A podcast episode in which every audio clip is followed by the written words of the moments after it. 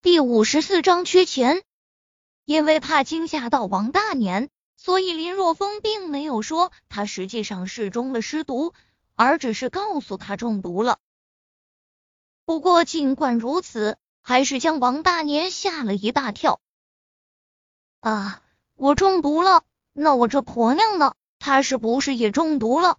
怎么现在还没醒啊？会不会有什么问题啊？王大年急促的说道。你先别急，林若风稳住王大年，说道：“我已经替他解了毒，不过他身子骨弱，想来还要睡一段时间才能够醒来。”闻言，王大年长长的松了一口气：“谢谢小风，谢谢你，要不是你救了我们，我们夫妻俩估计都醒不过来。”王大年此时有一种。劫后余生的感觉。对了，小峰，你是不是找我们有事啊？这时，王大年才意识到林若风怎么会这么巧来到他家救了他们夫妻俩。林若风点了点头，说道：“听说你家的土狗淹死了，我来看看怎么回事。”林若风提到土狗，王大年的面色顿时一变，说道：“哎呀！”我们中毒不会就因为吃了淹死的土狗吧？什么？你们吃了狗肉？林若风震惊。这个，这个，这么大一只狗，扔了怪可惜的，所以我就把土狗给剥皮了。王大年有些不好意思的挠了挠头。全部炖了？林若风问道。没有。我只是割了一块肉下来，其他的还搁在后院中晾晒。在王大年的带领下，林若风来到后院，看到挂在那里晾晒的狗肉，在其中一条狗腿上，林若风看到了尸斑。如此更是可以肯定了，村东面那条河中有僵尸，王大年家中这条土狗的死和僵尸有关。所以才会染上尸毒，而王大年夫妻因为吃了狗肉，所以也中了尸毒。王叔，这条狗的确有毒，所以狗肉不能吃。林若风说道。啊，我说我们吃着早饭，怎么就无缘无故的晕倒了呢？王大年一拍大腿，颇为懊恼，早知道就不吃狗肉了。我这就将狗肉全部都给扔了。慢！林若风赶忙阻止王大年，这染着尸毒的狗肉可不能随便扔掉，万一尸毒扩散，那将会给整个村子带来灾难。怎么不扔？王大年问道。扔是必须扔的，但是不能乱扔。林若风说道：“这个毒容易扩散。”所以需要将狗肉煮熟后，然后找地方掩埋。好，我听你的。当下，王大年就将所有的狗肉给放在锅里煮了，然后捞出来掩埋在后院处的一棵大树下。做完这一切后，王大年的妻子也醒来了。血力两人体内的尸毒全部被解了之后。林若风这才离开王大年的家，是时候去村东面的那条河中一探究竟了。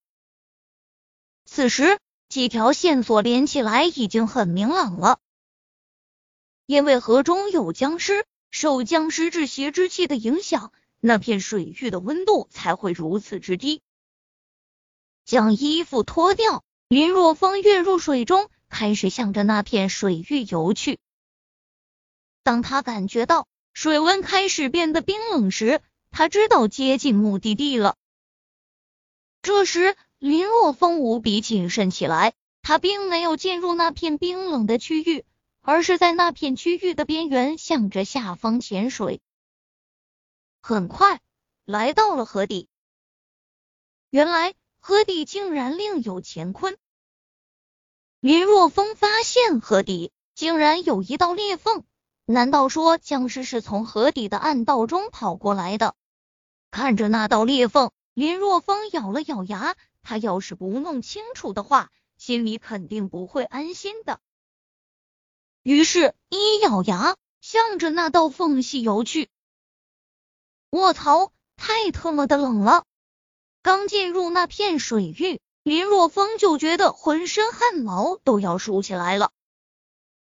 不死皮，林若风将不死皮发挥至极致。这才感觉到那种冰冷的感觉略微消失，活动了一下僵硬的身体，林若风向着裂缝中游去。